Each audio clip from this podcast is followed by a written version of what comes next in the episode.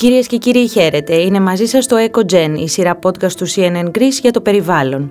Με την ενημερωτική σφραγίδα και την εγκυρότητα του CNN Greece, στη σειρά αυτή φιλοξενούμε πρόσωπα της ελληνικής κοινωνίας και επιστήμης που ασχολούνται με το περιβάλλον, την προστασία και τη σωτηρία του πλανήτη, την αναστροφή των συνεπειών της κλιματικής αλλαγής, την ενεργειακή πράσινη μετάβαση, αλλά και τη βιοπικιλότητα, την υπεύθυνη κατανάλωση, την περιβαλλοντική εκπαίδευση.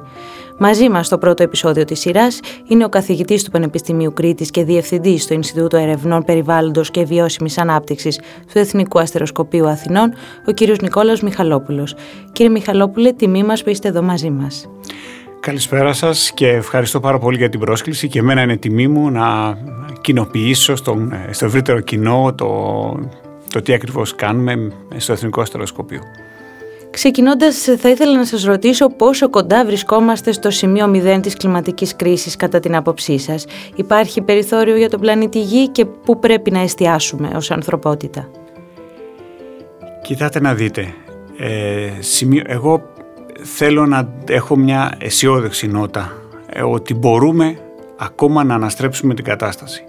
Είναι αλήθεια ότι είμαστε σε ένα αρκετά δύσκολο σημείο ε, αυτά τα οποία είχαμε φέτος, ε, οι μεγάλες πυρκαγιές, όχι μόνο στη χώρα μας, αλλά και σε ολόκληρη την Ανατολική Μεσόγειο, σε ολόκληρη τη Μεσόγειο γενικότερα, ε, οι πολύ υψηλές θερμοκρασίες, ε, σπάσαμε μία σειρά από ρεκόρ φέτος το καλοκαίρι, είναι απτά δείγματα το ότι η κλιματική κρίση, όπως πολύ σωστά αναφέρεται, και όχι η κλιματική αλλαγή, η κλιματική κρίση είναι εδώ. Και αυτό πρέπει να το πάρουμε πολύ στα υπόψη μας. Το δεύτερο πιο σημαντικό είναι ότι ζούμε σε μια περιοχή του πλανήτη η οποία θεωρείται από τις περιοχές hot spot, δηλαδή τις περιοχές τις πιο που θα γνωρίσουν πολύ πιο έντονα ή θα υποστούν, να το πούμε καλύτερα, πολύ πιο έντονα τις επιπτώσεις της κλιματικής αλλαγής. Και αυτή είναι η Μεσόγειο και δι η Ανατολική, όπου από τις μετρήσεις βλέπουμε ότι η θερμοκρασία στην περιοχή μας ανεβαίνει με ένα γρηγορότερο ρυθμό από ό,τι ανεβαίνει στην υπόλοιπη, στον υπόλοιπο πλανήτη. Σχεδόν δύο φορές πιο γρήγορα. Και ήδη από, τον, από την αρχή του προηγούμενου αιώνα μέχρι σήμερα έχουμε φτάσει, έχουμε πιάσει σε ανάφυξη θερμοκρασίας τον 1,5 βαθμό Κελσίου, το οποίο θυμίζω είναι η συνθήκη του Παρισιού. Η συνθήκη του Παρισιού έχει πει ότι δεν θα πρέπει η θερμοκρασία μέχρι το 2050 η αύξηση θερμοκρασίας να ξεπεράσει τον 1,5 με 2 βαθμούς Κελσίου. Εμείς είμαστε ήδη εδώ. Άρα παρόλο που τα δεδομένα δεν είναι υπέρ μας, θεωρώ ότι δεν είναι να τα παρατήσουμε, επιτρέψτε με αυτή την έκφραση, να τα αφήσουμε όλα, αλλά να προσπαθήσουμε. Μπορούμε και φυσικά πρέπει να πάρουμε όσο το δυνατόν πιο γρήγορα, πιο άμεσα τα μέτρα τα οποία απαιτούνται. Ε, Μιας και αναφέρετε τη Μεσόγειο, ήθελα να το αναφέρουμε, να το συζητήσουμε λίγο πιο μετά στη συζήτηση. Όμως πείτε μου, μπορούμε, μπορεί να είναι η Μεσόγειος και η μελέτη των όσων συμβαίνουν στην ευρύτερη περιοχή μας το κλειδί, έτσι να το πούμε σχηματικά, για τη διαχείριση της κλιματικής κρίσης σε παγκόσμιο επίπεδο. Να είναι ας πούμε το υπόδειγμα. Ακριβώς θα μπορούσε η Μεσόγειος και το τι συμβαίνει στην περιοχή μας να είναι σαν αυτό που ονομάζουμε στη δικιά μας έκφραση test case, δηλαδή μια περίπτωση γιατί ακριβώς έχουμε μία σειρά από χώρες, έχουμε δηλαδή ε, στο νότιο έχουμε τη Βόρεια Αφρική, είναι χώρες οι οποίες δεν είναι στην Ευρωπαϊκή Ένωση όπως και στα Ανατολικά. Άρα δεν έχουμε μία σειρά από ε, χώρες οι οποίες ανήκουν σε κοινά αν θέλετε, σε μια κοινή συνομοσπονδία. Άρα θα ήταν πολύ πιο εύκολα να περάσουμε ε, κάποια κοινά μέτρα. Αλλά είναι μια σειρά από χώρες οι οποίες έχουν διαφορετικό ρυθμό ανάπτυξης. Ένα πολύ μεγάλο αριθμό από αυτές τις χώρες είναι λιγότερο ανεπτυγμένες από την χώρα μας και οι άλλες χώρες της Ευρωπαϊκής Ένωσης. Οπότε έχουμε ας το πούμε μία, θα το να το πούμε μία μικρογραφία του πλανήτη μας. Και άρα θεωρώ ότι αν μπορέσουμε να βρούμε λύσεις με όλες τις χώρες της περιοχής, θεωρώ ότι θα μπορούσαμε να βρούμε εξίσου εύκολα και λύσεις και για όλο τον κόσμο. Ας ε, περάσουμε λίγο στην ε, πρωτοβουλία Clean Pact, στην οποία είστε ο επιστημονικός ε, υπεύθυνος. Εξηγήστε μας λίγο τι είναι αυτή η πρωτοβουλία που αναφέρεται και ποιοι είναι οι στόχοι της. Με δεδομένο ότι η Μεσόγειος είναι μια περιοχή κλειδί και με δεδομένο ακριβώς όλα τα, όλες τις επιπτώσεις τις οποίες θα έχει η κλιματική κρίση στη Μεσόγειο και αναφέρω ενδεικτικά πέρα από την αύξηση της θερμοκρασίας, το οποίο συνεπάγεται και μια αύξηση της στάθμης της θάλασσας. Άρα αμέσως καταλαβαίνετε ότι μπαίνουν σε κίνδυνο οι ακτές μας, οι ακτογραμμές μας. Και υπάρχουν περιοχές οι οποίες είναι κοντά σε δέλτα, όπως είναι ο θερμαϊκός κόλπος ή ο αμβρακικός, που είναι περιοχές στις οποίες αναμένουμε οι επιπτώσεις της κλιματικής αλλαγής να είναι και πιο έντονες θα έχουμε αύξηση της θερμοκρασίας ιδίως με πολύ πιο μεγάλη έμφαση τους καλοκαιρινούς μήνες. Αυτό σημαίνει ε, μια αύξηση στην ενεργειακή ζήτηση και τα θέματα της ενέργειας είναι σε θέματα προτεραιότητας ε, αυτή την εποχή ε, αλλά και με δεδομένο ότι ο πληθυσμός όχι μόνο της Ελλάδος αλλά γενικότερα της Μεσογείου κατά τη διάρκεια της τουριστικής αν το πούμε περίοδου αυξάνεται τρεις και τέσσερις και πέντε φορές καταλαβαίνετε λοιπόν πόσο πολύ πιο σημαντικό θα είναι αυτή η αύξηση της ζήτησης της ενέργειας. Ταυτόχρονα ίσως το τουριστικό προϊόν να γίνει και λιγότερο ελκυστικό. Καταλαβαίνετε σε μια περιοχή όπου ε, ας το πούμε τελείως όσο πιο λαϊκά γίνεται τα σαραντάρια θα είναι σχεδόν στην ημερήσια διάταξη πόσο λιγότερο έτσι, προσφυλής προορισμός θα είναι για κάποιον, για κάποιον κόσμο. Από την άλλη φυσικά μπορείτε να μου πείτε ότι θα μπορούσε να υπάρχει μια επιμήκυνση. Και αυτό όντως θα μπορούσε να υπάρχει μια επιμήκυνση της τουριστικής περίοδου. Και τους μήνες βλέπουμε τώρα ο Σεπτέμβριος περάσαμε κάθε άλλο για φθινόπωρο έμοιαζε ήταν ένα θερμό καλοκαιράκι. Και πολύ πιθανό και μέχρι τα μέσα Οκτωβρίου βλέπετε τέλη να έχουμε ίδιες, ίδια περίπου μετεωρολογικές συνθήκες. Άρα θα μπορούσε να ξεκινήσει νωρίτερα από το Μάιο, τέλη Απριλίου και να επεκταθεί τέλη Σεπτεμβρίου. Από την άλλη όμως έχουμε και, θα έχουμε και άλλα σημαντικά όπως είναι η μείωση των βροχοπτώσεων. Τι σημαίνει μείωση βροχοπτώσεων; Μείωση βροχοπτώσεων σημαίνει πιο αυξημένη ξηρασία. Αυξημένη ξηρασία σημαίνει μειωμένη υγρασία στο έδαφος και μάλιστα με τις ψηλές θερμοκρασίες θα είναι ακόμα πιο, θα επιταχύνουν αυτή τη μείωση της υγρασίας από το έδαφος. Άρα πολύ σημαντικές επιπτώσεις για τη γεωργία, για τη βλαστη, στη βλαστική περίοδο και ταυτόχρονα αυτό που δυστυχώς είδαμε αυτό το καλοκαίρι ε, αυξημένη ε, πιθανότητα για πυρκαγιές. Άρα καταλαβαίνετε δεν είναι μόνο ένα πράγμα, μόνο η αύξηση της θερμοκρασίας, αλλά αυτή παρασύρει μαζί της μια σειρά από άλλες σημαντικές επιπτώσεις και οι οποίες επιπτώσεις μπορούν να είναι πάρα πολύ σημαντικές σε τομείς κλειδιά της εθνικής μας οικονομίας όπως είναι ο τουρισμός, όπως είναι η γεωργία. Και συγχωρέστε με για αυτή τη μεγάλη εισαγωγή, αυτός είναι ο στόχος του Climpact. Αφενός με να κάνουμε έρευνα α, πρώτου βαθμού, α, ποιοτική έρευνα, ε, γι' αυτό έτσι έχουμε μαζευτεί όλα τα Ινστιτούτα και όλα τα πανεπιστήμια τα οποία ασχολούνται στο κομμάτι α, της ε, θεραπεύουν ε, το γνωστικό αντικείμενο της κλιματικής κρίσης, να βάλουμε τις δυνάμεις μαζί μας, ε, όλες μαζί, να προχωρήσουμε σε μια ανταλλαγή δεδομένων, να πάρουμε νέα δεδομένα, να δούμε τι μας λείπει, πού πρέπει να δώσουμε την έμφαση, αλλά πέρα από υψηλής ποιότητας επιστήμη είναι να δώσουμε και στην πολιτεία, στο μέτρο του δυνατού, και κάποια εργαλεία. Κάποια εργαλεία για έγκαιρη προειδοποίηση, ένα από τα φαινόμενα τα οποία όπως σας ένεφερα πριν είναι οι πυρκαγιές, άρα λοιπόν πώς το μέτωπο της πυρκαγιάς και σε αυτό δουλεύουμε επεκτείνεται με την πάροδο του χρόνου, είναι από τα εργαλεία τα οποία θα αναπτύξουμε.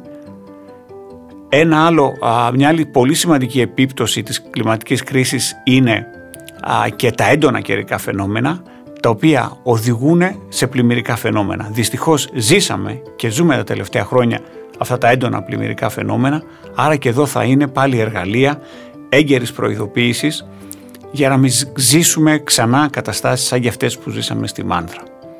Αυτές οι, αυτές οι δύο κατευθύνσεις, ε, το μέτωπο των πυρκαγιών και σε συνάρτηση με τις πλημμύρες, είναι οι κατευθύνσεις που παίρνετε για το άμεσο μέλλον στο Clean ή υπάρχει κάτι άλλο που, στο οποίο εργάζεστε συστηματικά τώρα; Ε, έχουμε Προσπαθούμε να δουλέψουμε ακριβώς επειδή είμαστε πολλές ομάδες, να δουλέψουμε σε πολλές κατευθύνσεις. Άρα, η μία που σας είπα είναι να κάνουμε επιστήμη. Το δεύτερο είναι να δούμε τα εργαλεία. Εργαλεία έχουμε σε αυτές τις δύο κατευθύνσεις, για πυρκαγιές και για πλημμύρες. Και ταυτόχρονα έχουμε μια τρίτη κατεύθυνση, είναι η κατεύθυνση της προσαρμογής. Να μπορέσουμε να δούμε πώς μπορούμε να προσαρμοστούμε και εκεί έχουμε δώσει, επειδή δεν μπορούμε να πιάσουμε, ας πούμε επιτραπεί η έκφραση, όλες τις επιπτώσεις της κλιματικής κρίσης, έχουμε αποφασίσει να επικεντρωθούμε σε κάποιους τομείς οι οποίοι, όπως ανέφερα πριν, είναι κρίσιμοι, άρα λοιπόν προσαρμογή και, για την, και στη γεωργία και στον τουρισμό, αλλά και στα θέματα ενέργειας. Να δούμε πώς μπορούμε να, πόσο θα στοιχήσει η, αυτό που ονομάζουμε η απανθρακοποίηση α, της, α, της παραγωγής ενέργειας ε, στη χώρα μας και ποια ακριβώς είναι τα σενάρια. Άρα έχουμε ανοίξει πάρα πολλά μέτωπα και μέσα στο μικρό σχετικά χρονικό διάστημα, γιατί αυτό είναι ένα πολύ μεγάλο θέμα, πολύ μεγάλο πρόβλημα. Δεν έχουμε κι εμείς την ε, ψευδέστηση ότι θα μπορούσαμε σε δύο χρόνια που είναι η διάρκεια του προγράμματος, δυόμιση με την παράταση που πήραμε, να λύσουμε όλα αυτά, αλλά είναι να βάλουμε ένα λιθαράκι, να ξεκινήσουμε και μετά ελπίζοντας και σε μια παράταση να συνεχίσουμε να εμβαθύνουμε και σε άλλους τομείς. Ωραία. Και κλείνοντας θα ήθελα, ε, αναφέρατε τις ε, φετινές πυρκαγιές σου σε ένα δείγμα, μια εικόνα και μια προφανώς συνέπεια της κλιματικής κρίσης. Ε, θα μας επηρεάσουν οι φετινές πυρκαγιές ως προς το μικροκλίμα στην Αττική ή στην Εύβοια ή όπου είχαμε αυτό το έντονο φαινόμενο φέτος; Είναι πάρα πολύ πιθανό. Ξέρουμε ότι αν δεν ληφθούν άμεσα μέτρα ε, θα μπορούν να έχουμε πιο έντονα πλημμυρικά φαινόμενα αν δεν πάρουμε ακριβώς τα μέτρα ώστε, ε, γιατί ξέρουμε πολύ σωστά ότι το δάσος, να το πούμε διαφορετικά, τι κάνει ένα δάσος, τι προσφέρει ένα δάσος, άρα να δούμε λοιπόν από τη στιγμή που από, μια, από ένα οικοσύστημα από τον πλανήτη μας αφαιρούμε ένα δάσος, τι επιπτώσεις μπορούμε να έχουμε. Το δάσος καταρχάς ε, είναι, ε, βοηθάει στη μείωση της θερμοκρασίας. Όλοι ξέρουμε ότι αν είμαστε σε μια περιοχή όπου υπάρχει όχι μόνο δάσο, αλλά και μια βλάστηση, ακόμα και ένα πολύ μικρό παρκάκι, το νιώθουμε. Στις καλοκαιρινές μας βόλτες το νιώθουμε. Και αυτό έχει να κάνει με την ανταλλαγή υγρασίας. Άρα λοιπόν, βγάζοντας το δάσος από μια περιοχή, αμέσως συνεισφέρουμε στο να αυξήσουμε την αύξηση της θερμοκρασίας με γρηγορότερο ρυθμό. Το δεύτερο πιο σημαντικό τι κάνει ένα δάσος; Έχει να κάνει ακριβώς με τον κύκλο του διοξιδίου του άνθρακα. Ξέρουμε ότι η κλιματική κρίση οφείλεται στην εκπομπή των θερμοκηπικών αερίων από την καύση ορεικτών καυσίμων.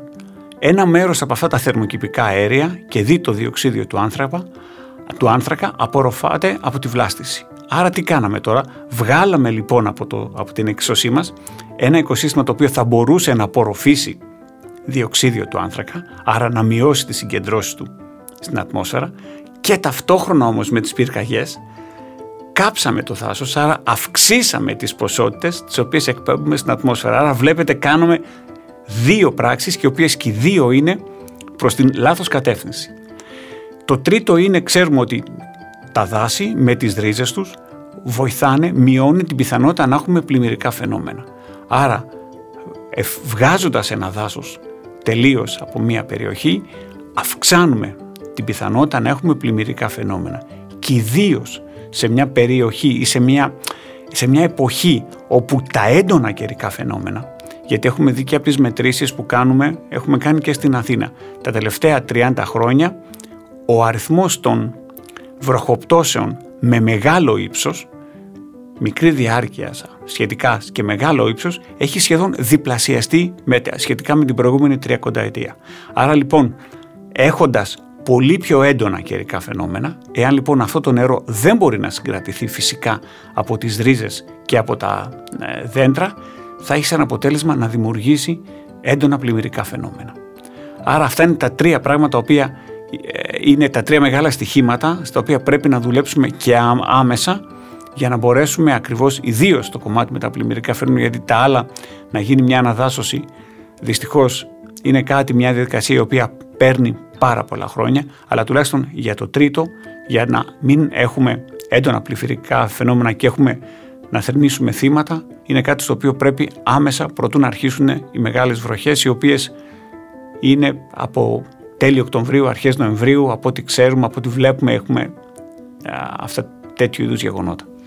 Έτσι, μια και το αναφέρατε, μου ήρθε στο νου ότι με την αποψήλωση του Αμαζονίου λέμε ότι ο πλανήτης χάνει τον πνεύμονά του. Μπορούμε να πούμε ότι η Αττική φέτος έχασε ένα μέρος από τους πνεύμονές της με τις καταστροφικές πυρκαγιές και στη Βαριμπόμπη και στα Γεράνια, στα Βίλια. Ναι, ναι, μπορούμε να το πούμε. Είναι πολύ εύστοχη η παρατήρηση και ήταν έτσι να πάω και ένα βήμα παραπάνω. Είναι η εποχή όπου λόγω επιδημίας οι πνεύμονες είναι ένα κύριο στοιχείο όχι μόνο για τον άνθρωπο αλλά και για τη φύση. Άρα όσο πόνεσε ο άνθρωπος και ο πληθυσμός μέσω ακριβώς του COVID να καταλάβουμε έτσι και εμείς τόσο περίπου θα πονέσει και το οικοσύστημα ακριβώς με αυτές τις, ε, τις ε, καταστροφές είναι σαν να έχουμε ακριβώς ένα μέρος από τον πνεύμονα να τον αφαιρέσουμε και με τις επιπτώσεις αυτές τις οποίες σας είπα.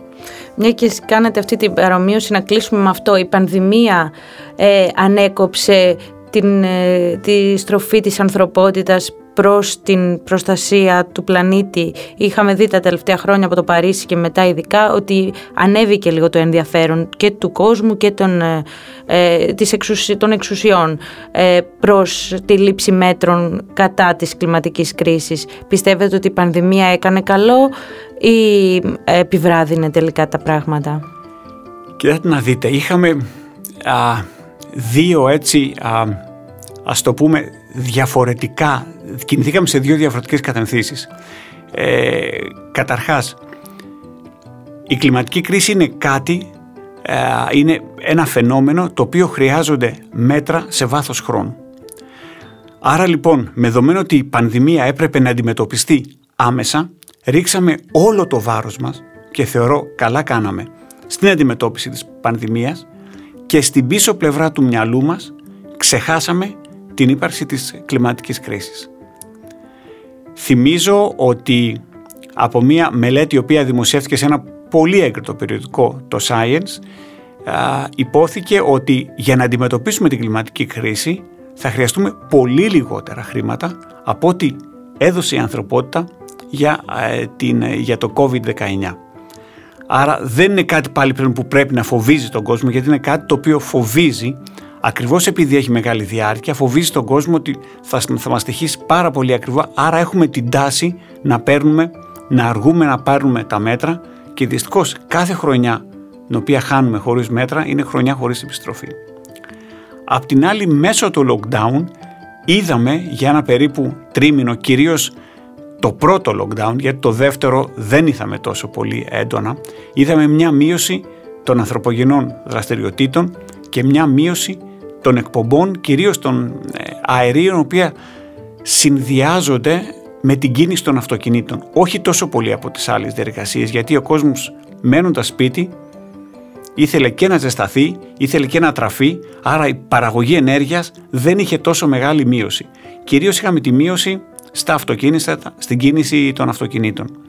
Είδαμε ότι είχαμε όντως μια μείωση στι εκπομπές και ανάμεσα σε αυτές και στι εκπομπές των θερμοκηπικών αερίων, αλλά αυτές οι μειώσεις στις εκπομπές δεν τις είδαμε και στην ατμόσφαιρα.